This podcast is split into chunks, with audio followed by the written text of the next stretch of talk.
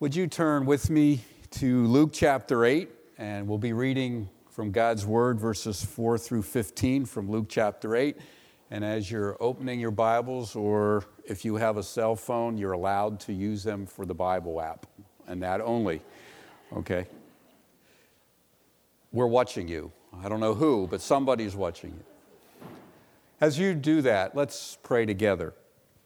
Lord God, Father in heaven, Lord Jesus, Savior, Redeemer. Holy Spirit, speak to our hearts now. You have given us freedom. Lord Jesus, others have come to destroy, to steal, to take away. You've come to give us life and abundantly. So, Lord, we ask you to speak to our hearts, open them up so we hear you today. In Jesus' name, we ask this for your honor and glory so that life abundant may be experienced by all here and many others that we meet throughout our lives this week. Amen. Luke chapter 8, beginning at verse 4 through verse 15. While a large crowd was gathering and people were coming to Jesus from town after town, he told this parable. A farmer went out to sow his seed. As he was scattering the seed, some fell along the path. It was trampled on, and the birds of the air ate it up. Some fell on a rock and when it came up, the plants withered because they had no moisture. Other seed fell among thorns, which grew up with it and choked the plants. Still, other seed fell in the good soil. It came up and yielded a crop, a hundred times more than was sown. When he had said this, he called out, He who has ears to hear, let him hear. His disciples asked him what this parable meant. He said, The knowledge of the secrets of the kingdom of God has been given to you. But to others I speak in parables, so that those seeing they may not see, though hearing they may not understand. This is the meaning of the parable. The seed is the word of God.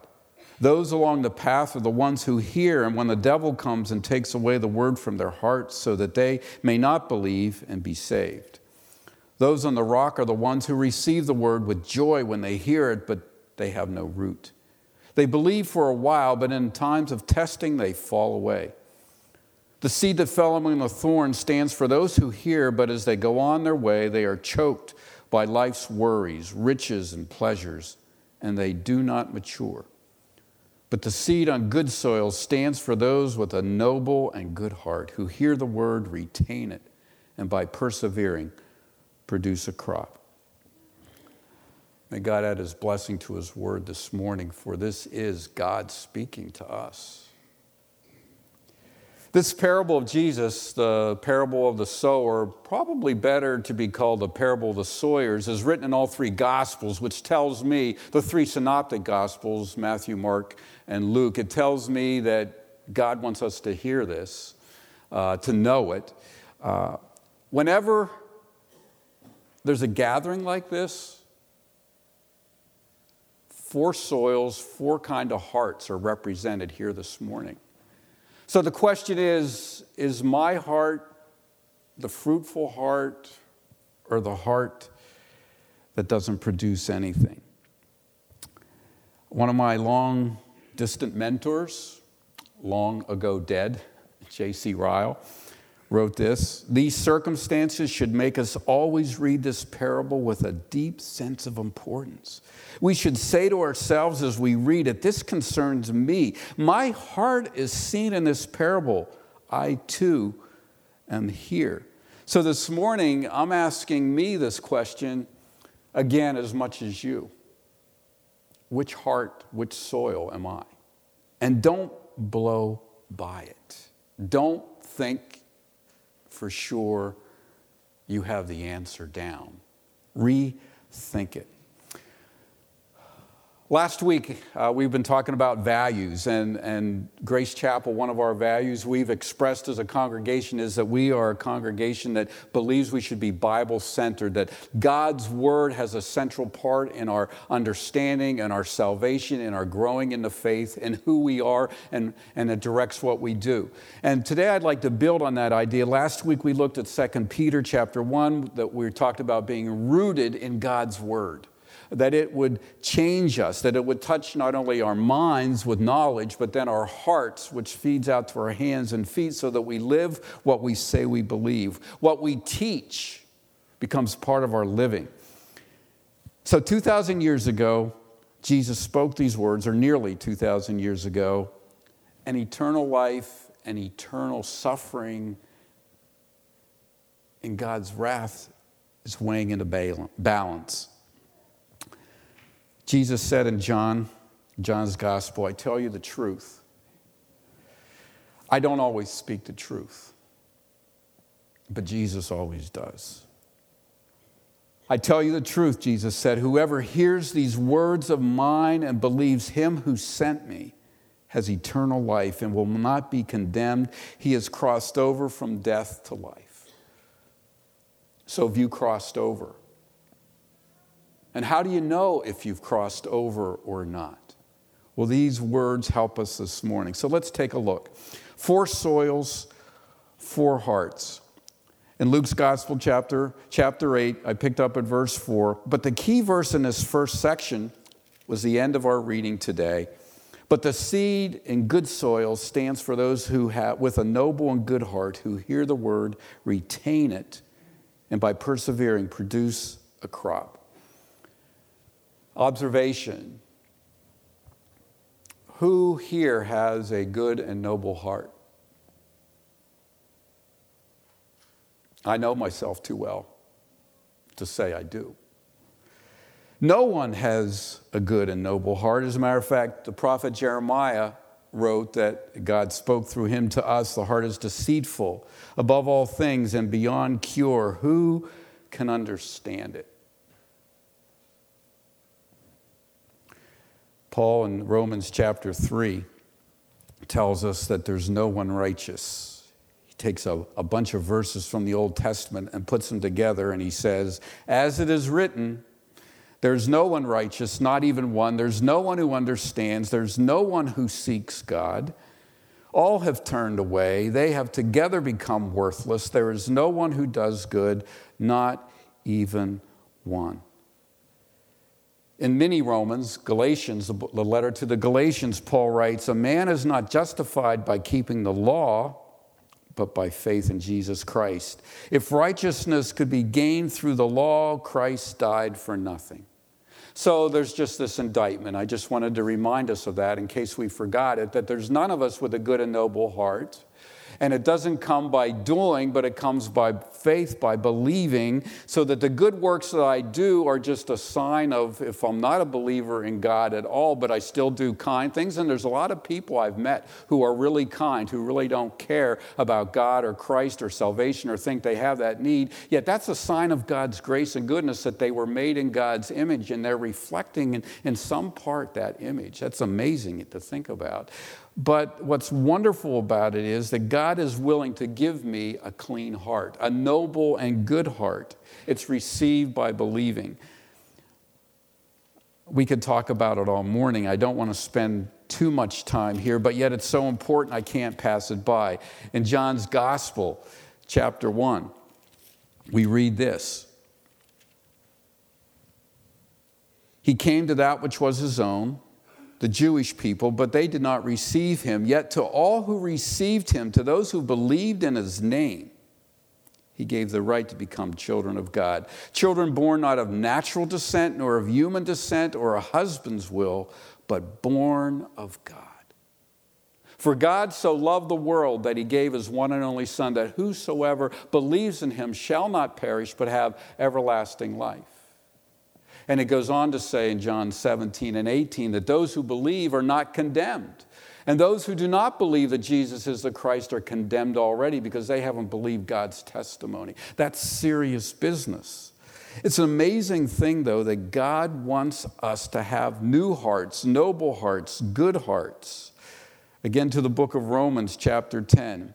If we confess with our mouths that Jesus is Lord, say it Wow. You know, it's really easy to say it here. I'm not ashamed of the gospel when I'm at Grace Chapel. How do you feel about that when you're outside these walls? I am not ashamed of the gospel because if I confess with my mouth Jesus is Lord and believe in my heart, there's that heart thing again, that God has raised him from the dead. What's it say? That you're justified, that you're declared righteous. With your mouth you confess you're saved. Everyone who calls in the name of the Lord will be saved. So there's this wonderful invitation. This morning, God is inviting you to believe in Him if you've never done that. A new heart can receive the Word of God. And that's why Paul prayed to the Ephesian believers I keep asking that the God of our Lord Jesus Christ, the glorious Father, may give you a spirit of wisdom and revelation so that you may know him better. I pray also that the eyes of your heart may be enlightened in order that you may know the hope to which he's called you. That prayer is not in vain because those who have a new heart given to them by God, can begin to understand the great and glorious things of the kingdom that are awaiting us and that we can begin to bring into our world now. God is willing to give us a new heart. But let's go back to Luke chapter 8 and think about the tyranny of the urgent. In verse 11, it reads When Jesus was interpreting or explaining the parable, he says, This is the meaning of the parable. The seed is the word of God. Here it is. And those along the path are the ones who hear, and then the devil comes and takes away the word from their hearts so that they may not believe and be saved. Good shepherd, and then other shepherds. Jesus is the good shepherd, the devil, and those who would follow his ways, and some of them don't even know they're following him. They're thieves, they're liars, and the devil's a murderer. He snatches the word away. He would point us away from the truth before it can take root. He blinds us. He deceives. He twists God's truth. He's a counterfeiter. He makes it almost look like the real deal. It's so close you can hardly tell. He works with hearts that are already dead and he keeps them dead. And that's who we were, right? Dead in our trespasses and sins. As for you, you were dead in your transgressions and sin in which you used to live when you followed the ways of this world and of the ruler of the kingdom of the air, the Spirit who is now at work in those who are disobedient. All of us also lived among them at one time, gratifying the cravings of our sinful nature and following its desires and thoughts. And like the rest, we were by nature objects of wrath. So beware of the devil because he wants to take away. So be careful who you're listening to because they're trying to rob you of everlasting life. Jesus is the good shepherd who speaks the truth, who brings life, not death. Then there's the rocky soil. Verse 13. Those on the rock are the ones who receive the word with joy when they hear it, but they have no root. They believe for a while, but in a time of testing, they fall away. We're pretty certain that the first person, the heart that's represented by the path, the seed of the word gets snatched away, they've never believed. The rest of these, there might be a little bit of a question. Beware of temporary impressions. Were you ever in a crowd and everybody was excited and you just started to get excited because everybody else was excited? Go to a concert, rock concert, or whatever kind of concert you go to, and everybody's all, you know, me, now I'm just standing in the back, maybe nodding my head. I'm not very excited. That's Matt Meter. Sorry about that. Yeah. I'm excited because my family wants me to, or because my friends are excited about it. So, to be part of that group, I'm excited about the things of God. But, like the crowds that followed Jesus but never truly believed, when trouble came, when things changed, when Jesus didn't become everything they had imagined the Messiah to be, they said, Praise Him, Hosanna on one Sunday, and a few days later, they were yelling, Crucify him. And that's what happens when it's an emotional thing. When we're just hearing, we kind of believe it, we're going with it, but when trouble comes, we fall away. Real faith, Jesus doesn't care to answer that question directly, but I think the point is verse 15. They hear the word, they retain the word, and then they persevere and they produce. And if there's no production, then was it ever really believing? Then there's a seed that falls among the weeds. The seed that fell among the thorns stands for those who hear, but as they go on their way, they are choked by life's worries, riches, and pleasures, and they do not mature. But the seed on the good soil stands for those with a noble and good heart. So beware of the devil. But it's not just the devil I need to be aware of. I need to be aware of temporary impressions and just getting excited in my own heart because it's like what everybody's excited about. It's what's on social media, it's what's on television, it's what I'm being told in the circles that I'm going in, but it's not really mine. And beware of worldly cares because they choke out the Spirit of God. Are these people saved? They started to grow, but then it got choked out. God knows the answer to that, but real faith, real believing produces over time. The tyranny of the urgent.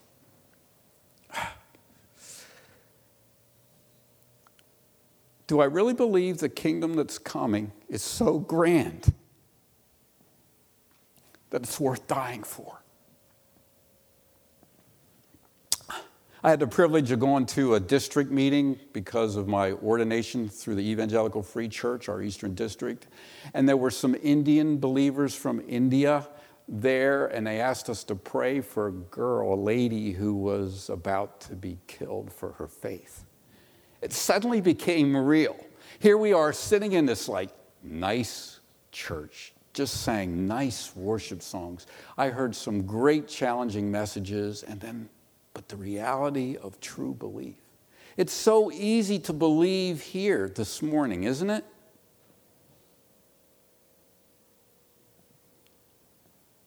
She believed it enough to be imprisoned for years and never go back on her confession of belief. Amazing. It's not just the devil that distracts us. Don't give him too much credit he gets some credit. But our hearts are hard. We're careless with the word. We hear it and we ignore Jesus' words. We throw it off till later. Beware that your heart's not deceiving yourself of who you really are. Don't just blow by, it. don't be a pretender. Can I just say this as well? Being a church person that's been in church all my life, pretty much, and called into ministry, it's so easy to be a Pharisee. It's so easy to put on appearances because you get paid to put on appearances. You don't want to embarrass yourself. You don't want to lose your paycheck. You don't, you don't want to disappoint people. But it really comes down to the heart. Don't follow Jesus to keep people happy. Get a view of the kingdom.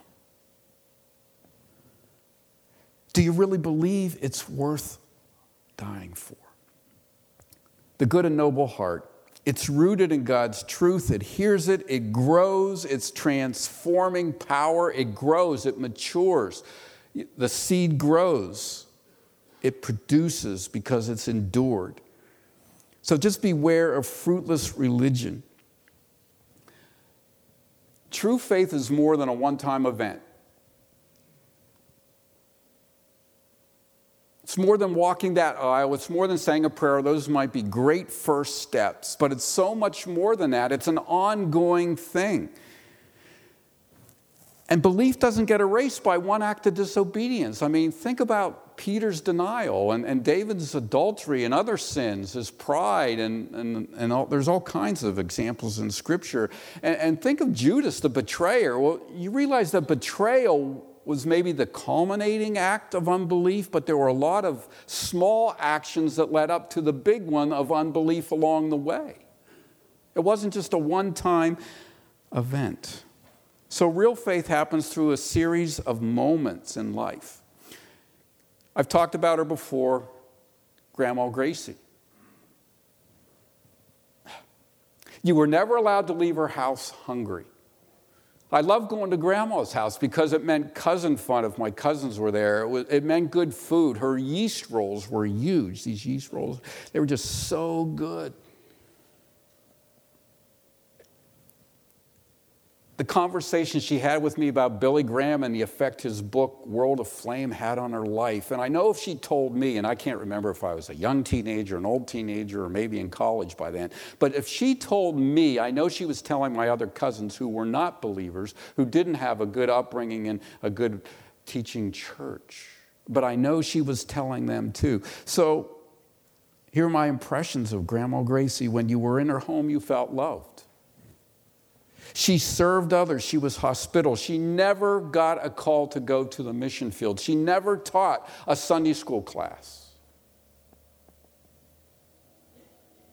But her faith took hold of her and she obeyed her call to live her life for Him and for others. And it had impact. It left a legacy. Her legacy is a series of daily actions and words that portray that showed off her heart. It was a portrait of who she was in her heart and her love for God. And that's all Jesus is asking us to do to believe His word and let it take root in our lives and change how and what we do. Rooted, believe, respond, retain, meditate on it, grow in it, persevere. Faith holds on and it overcomes the world because of faith in Christ. I want to move on. Look at verse 16. We didn't read this, so let me read it now. No one lights a lamp and holds it up to a jar or puts it in a jar or puts it under a bed. Instead, he puts it on a stand so that those who come in can see the light. For there's nothing hidden that will not be disclosed, and nothing concealed that will not be known or thought out or brought out into the open. Therefore, consider carefully how you listen. Whoever has will be given more, whoever does not have, even what he thinks he has, will be taken away from him. Key verse in the first section was verse 15. Key verse here is verse 18. Consider carefully how you listen. Consider yourself. Repeated idea. I remember putting fresh batteries in a flashlight because we were going camping. And I put it in the pocket in the back seat of our car. And then we packed the car full and it so happened that those luggage or whatever was packed in there pressed against that pocket in the back seat and pushed the button on the flashlight. And yeah, you get it. By the time we got there to set up and you wanted a flashlight, the flashlight had been on the whole day. It was gone. What a waste of light, right? What a waste of batteries. So God's given us light today. What are you doing with the light? Are you hiding it? Not letting it touch your heart? Wasting the energy of the Spirit of God that's here, the grace of God? What am I doing with the light? Do you get motivated by guilt? Turn back a couple pages in your Bible and lead, let, me just read a few verses from Luke 6. But I tell you who hear me, this is Jesus, love your enemies and do good to those who hate you. Bless those who curse you. Pray for those who mistreat you. If someone strikes you on the one cheek, turn him to him the other also.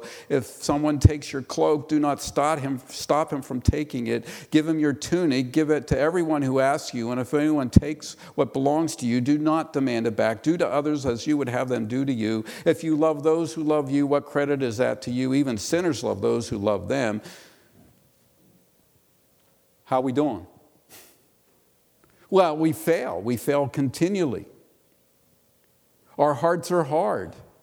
What kind of a listener am I really? I love what, what Matthew does with that. You know, Jesus says, You've heard it said, but I tell you. You know, the world says do it this way, but here's what I tell you. So, how are we doing? How's the truth of God making a difference in my life? If everything that I've done this week, secret and in public, is going to be exposed to God's light, like X ray or CAT scan, you're going to see everything. Change the way you think about confessing and repenting? Why not bring it out into public now before Jesus does later? Admitting that you can't change by yourself, admitting that there's some things in my life I don't want to change. I like the way I am. How about confronting the issues of, you know, some of you people have such good skills negotiating with your words. And that's a really good gift. But you can use that to keep power, kind of get people to think your way. And others of us who don't use words, well, then you can use anger to kind of like bully people. Like, if you don't do what I want, well, I'm going to get mad. And you know what that's going to look like. So people get in line. The gossip you pass along, just little tidbits, just so others look a little lower, so you look a little higher. You talk about others to others instead of talking to God about them or going to them and helping them grow and mature in their faith. The truth is, my heart, your heart, well, maybe I shouldn't throw you in, but it's harder than I want to admit. I'm kind of deaf when it comes to certain subjects in my life. What area of my life am I listening only to my voice? Because I don't want God to touch it. So consider yourself when you think about the lamp and the light of God's word and how it's affecting you, and then consider others because God's light, His truth, isn't given to you and me to keep to ourselves because people are blind and they're in the dark and they don't even know that their self improvement plan is going to fall short of the holiness they need to meet God. No one is rescued from sin's destructive path without the involvement of someone who was saved from that path first. Grade the brightness of your life and how much Jesus Christ is seen in what you do and say Think about the cross that he's asking you to pick up. Think about the seed that needs to fall into the ground and die to self. Have you ever wished that you could be in the book of Acts and experience the life of the early church? You know, they were just growing like Peter preaches, and 3,000 people get saved. How many, well, you don't have to raise your hand. But sometimes we forget about the imprisonment that happened, about the stoning, about the scattering, about Ananias and Sapphira who lied to the church that were struck down publicly in front of everyone, and God was moving, and we forget. Would you dare pray for God to begin to do that again among his people so that the world could hear the gospel of Christ? Would you dare to be so bold to ask God to do that? To go beyond what we could think of or imagine? We're so small, we just want Grace Chapel to be healthy again and effective again. And God's saying, No, I want more than that.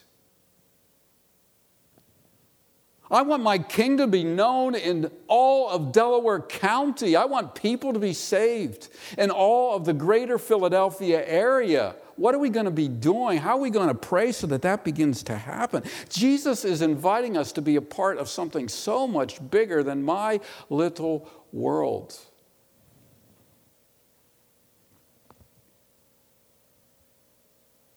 And if you're not listening to Jesus this morning, if you're kind of blowing off his word, um, do you realize what you're turning your back on? The call of God in eternity. Are we listening? And will we pray? Mallory's over there. Yeah. Prayer walk next Sunday. Come join me. Start to pray for our neighborhood. Meet somebody on the street. Say, hey, we're praying. Would you like us to pray for you? Anything? Some people go, What? Mm. Somebody might stop. might begin building a relationship with that street guy that walks around, looks a little rough. How about the prayer time in November 17th? How about starting right here after the service? Praying for that hard heart that needs to be softened. Let's move on. Luke chapter 8, just verse 19. Now, Jesus' mother and brothers came to see him, but they were not able to get near him because of the crowd. And someone told him, Your mother and brothers are standing outside wanting to see you. He replied, My mother and brothers are those who hear God's word and put it into practice. Three times in 18 verses, are you listening to my word? Is your heart really receiving my word? Is your heart good soil? Is your lamp? Are you carefully listening? Are you getting God's light and hiding it, putting it, not using it, just putting it aside? My mother and brothers, my family, are those who hear God's word and hear what I say and put it into practice. You know, hearing is a great first step.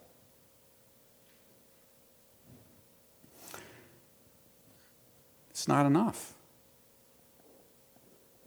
Jesus isn't saying don't care about mom and dad or your brothers and sisters. He's just saying love God more.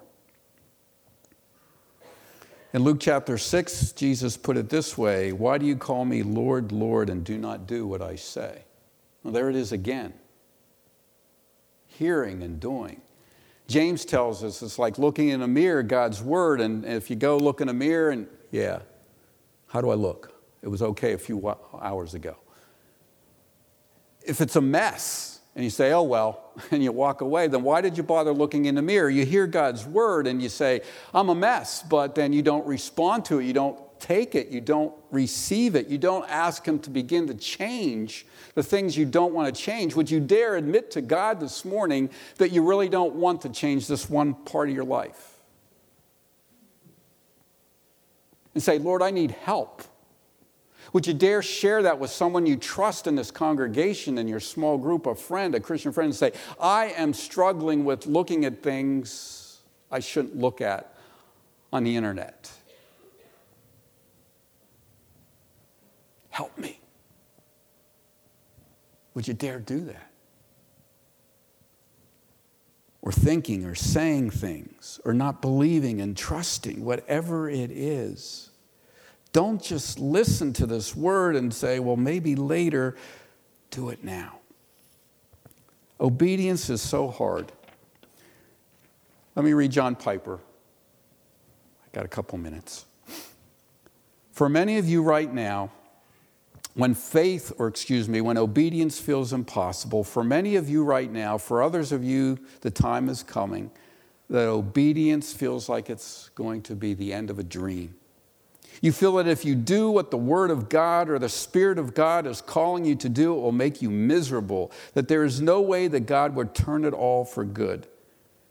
Perhaps a command or call of God you hear is just to stay married or to stay single or to stay in that job or leave that job or to get baptized or to speak a word about Christ at work, to refuse to compromise your standards of honesty, to confront a person in sin, to venture a new vocation, to be a missionary. As you see it in your limited mind, the prospect, prospect of doing this is terrible. It looks like the loss of Isaac, the only son who can be an heir. Do you know that story when, when the promised son came? Isaac was born to Abraham and Sarah. Abraham was 100, Sarah was 90. They had a son, finally, the promised one that God said was coming.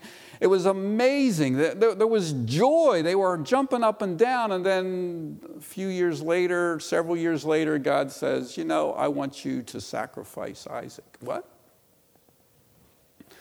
The promised one, the one that brought us joy, you want us to give to you, to surrender him. And it says Abraham heard that word and he wrestled with it overnight, I think, but you know, he chopped the wood, he loaded up the donkey, he got the fire because he believed God could raise him from the dead.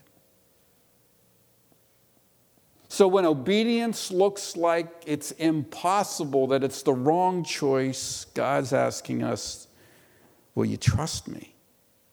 Will you listen to my word because I'm worthy to be trusted?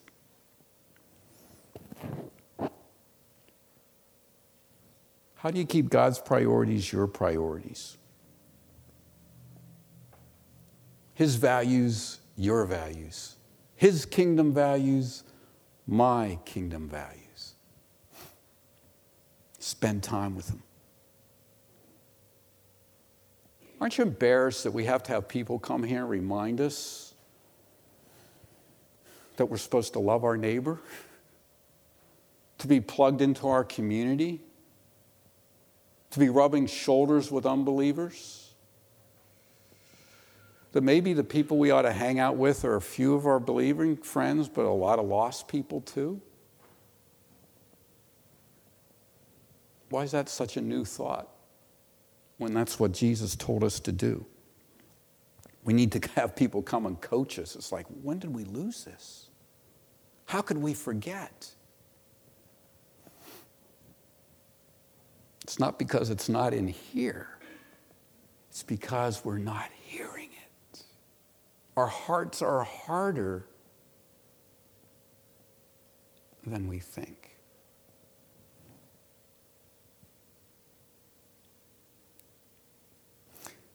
Jesus was in the garden praying to his fathers. His disciples had been arguing about who was the greatest.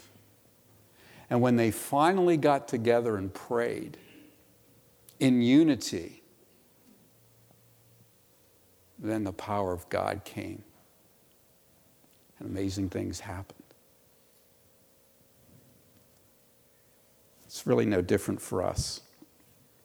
So let me ask again Has God's word taken root in your life? Because Jesus said, when his word gets into my heart and it gets planted and it grows, it produces God glorifying actions. So scatter the word, plant the seed. And there are going to be people who could care less. And there are going to be many who will believe because John said so in Revelation 7 9. And therefore, before me was a great multitude that no one could count from every nation, tribe, people, and language. Just shrink it down. People from every block and neighborhood in Havertown, Philadelphia your town? Can God just start there? Scatter the word. Youth group, you know what to do with this. Harris, thank you. This is his thing, not mine. What's your takeaway today? What did God say to you today? Not through my sermon necessarily, but through the music, through something you heard in Bible study earlier today, through a conversation. What's your takeaway today? What was God telling you today? What are you going to do with what God spoke to you about? Maybe if God didn't move your heart at all, maybe that's something God's trying to catch your attention with. Uh, you're not listening or you're not hearing anything, so you need to think about why you're not hearing anything. Would you right now take a moment in quietness and think about what God said to you today? And then I dare you, I'm not going to make you, that's next week. Share with a friend what God said to you today. Tell somebody you trust what God's saying to you, what you're wrestling with, struggling with, or having victory with. Let's do that for a moment and then we'll close.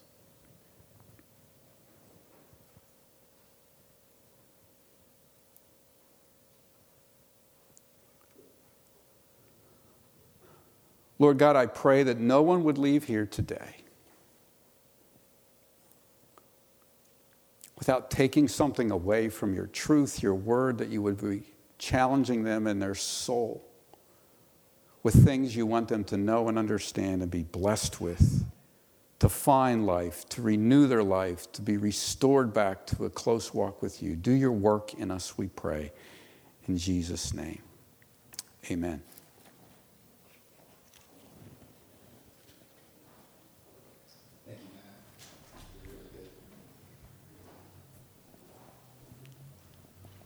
Close our service.